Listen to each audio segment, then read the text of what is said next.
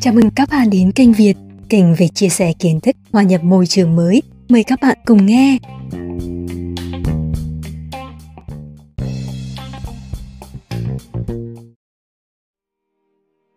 Đại dịch Covid-19 đã kéo dài gần năm rưỡi. Kèm theo đó là giãn cách xã hội trên diện rộng ở nhiều nơi. Trong suốt khoảng thời gian đó, điều gì khiến bạn cảm thấy băn khoăn nhất? Công việc, tài chính hay sự tự do?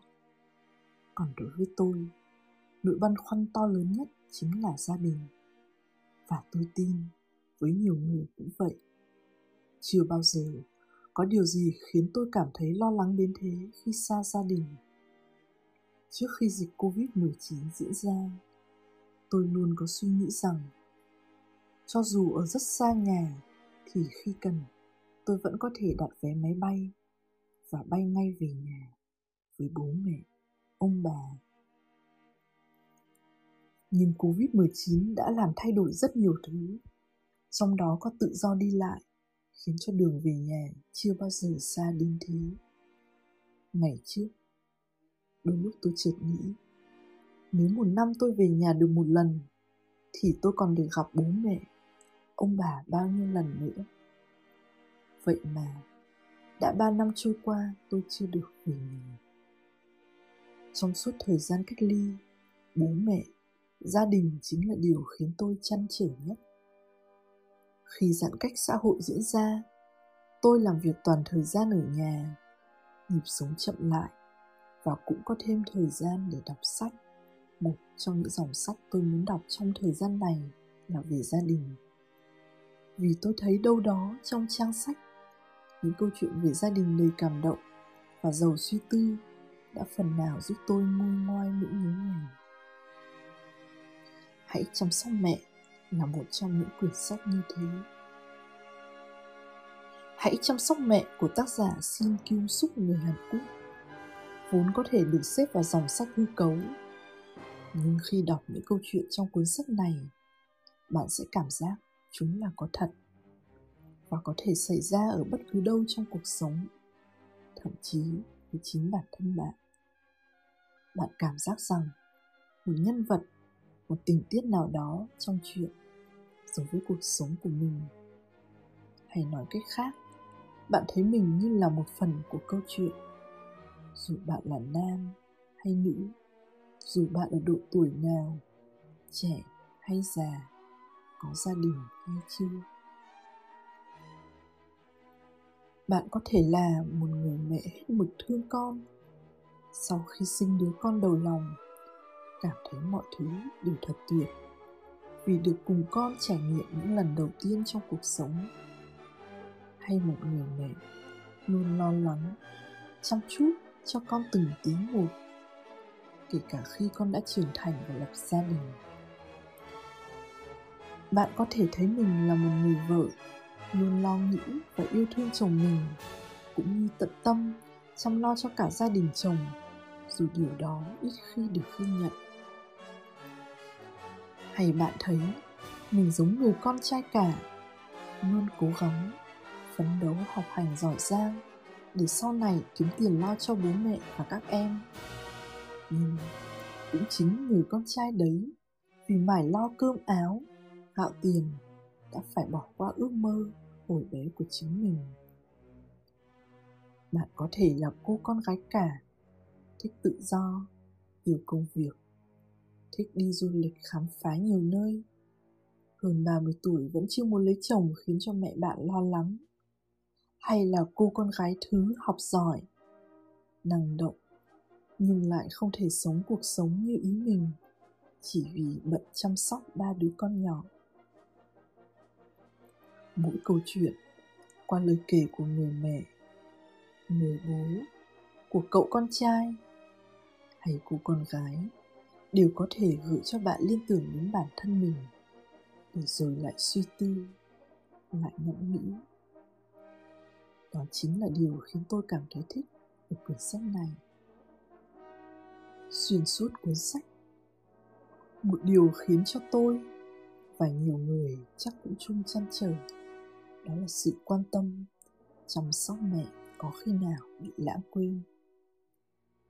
Ai được sinh ra cũng luôn nghĩ về mẹ mình, với vai trò một người mẹ.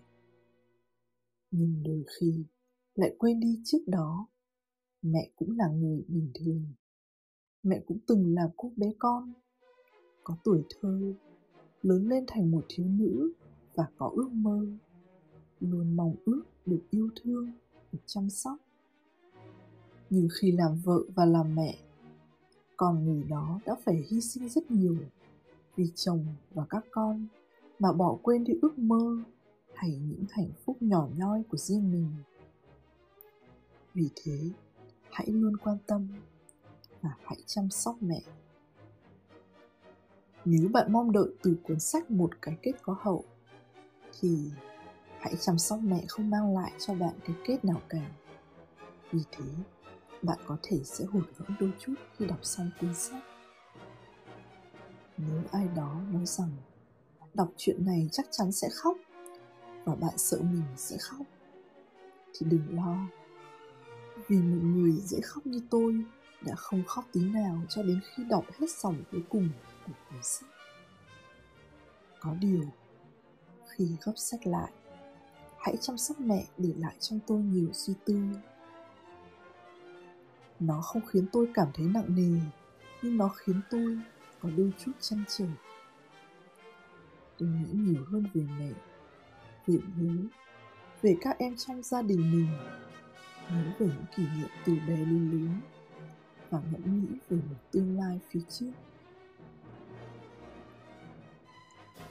Tôi nhớ ngày bé tôi hay tham gia đủ các kỳ thi, từ thi vào trường chuyên, lớp chọn, thi học sinh giỏi, thi tốt nghiệp, thi đại học. Không có buổi thi nào mà mẹ không chở tôi đi, rồi lại chờ đón tôi về. Và lần nào mẹ cũng động viên tôi là mọi thứ sẽ ổn. Rồi cách đây gần 10 năm khi mới sang Pháp, sau một lần thi trượt học kỳ tôi đã gọi về cho mẹ và khóc tu tu nói rằng từ trước đến giờ, tôi chưa bao giờ thất bại, chưa từng thi trượt một môn nào. Vậy mà, giờ phải học lại cả một kỳ. Tôi chẳng biết phải làm gì. Mẹ tôi, lúc đó đang đi du lịch cùng với bố tận bắc kinh xa xôi, đã ngồi nghe tôi khóc. Xong an ủi tôi với giọng hài hước rằng, thôi cái gì cũng phải có lần đầu. Mình lại cố gắng tiếp con ạ. À. lại một lần cách đây 8 năm, khi tôi vấp ngã trong chuyện tình cảm, một mình cô độc nơi đất khách quê người, tôi lại ước có mẹ ở đây. Rồi khóc rưng rức mỗi khi nghe bài hát, nhật ký của mẹ. Lần đó, tôi đã viết thư cho mẹ kể lể rồi xin lỗi, vì lại làm mẹ phải buồn khi bản thân không vượt qua được những khó khăn của cuộc đời. Mẹ đã giang tay ra và nói với tôi rằng, nếu ở bên đấy mệt mỏi quá thì về với mẹ. Và lần gần đây nhất, khi tôi đã 31 tuổi, chuẩn bị sinh đứa con đầu lòng và tôi lại nhớ đến mẹ tôi, người đã gần 60 tuổi và sống cách tôi 10.000 cây số sang Pháp để giúp tôi. Mẹ tôi bấy giờ không còn quá khỏe vì đã trải qua một cuộc đại phẫu vẫn ngồi máy bay 12 tiếng đồng hồ để sang chăm tôi như chăm một đứa trẻ và chăm cả đứa con còn đỏ hòn của tôi vừa ra đời. Lúc đó, tôi lại khóc. Vì suốt hơn ba mươi mấy năm cuộc đời, vẫn là mẹ chăm sóc cho đứa con bé nhỏ của mẹ theo cái cách mà chỉ những người mẹ mới làm được. 10 năm sống xa nhà là 10 năm tôi đau đáu nghĩ về mẹ và bố. Tận sâu trong lòng, tôi thấy thương mẹ vô cùng, nhưng tôi lại chẳng biết làm gì để bù đắp cho mẹ. Những việc duy nhất tôi làm được là mua thuốc bổ gửi về cho bố mẹ. Hoặc mỗi lần về Việt Nam, lại mang đủ quả cáp kẹo bánh về nhà hay thường xuyên nhắn tin nói chuyện với mẹ để hỏi han tình hình Covid-19 xảy ra đã khiến cho khoảng cách địa lý trở thành rào cản lớn nhất, ngăn tôi về thăm gia đình. Tôi thật sự lo lắng và chỉ mong mọi chuyện sẽ sớm qua đi để tôi được về trong vòng tay mẹ, để ăn những món mẹ nấu, được cùng mẹ đi chơi, dạo phố, và để tôi được chăm sóc mẹ thêm một chút, dù chỉ một chút thôi. Cuối cùng, khi đặt cuốn sách, hãy chăm sóc mẹ bên cạnh bông hoa mẫu đơn, tôi đã nghĩ. Giá như mẹ được thấy tận mắt bông hoa này đẹp và thơm đến thế nào hẳn mẹ sẽ thích biết bao nhiêu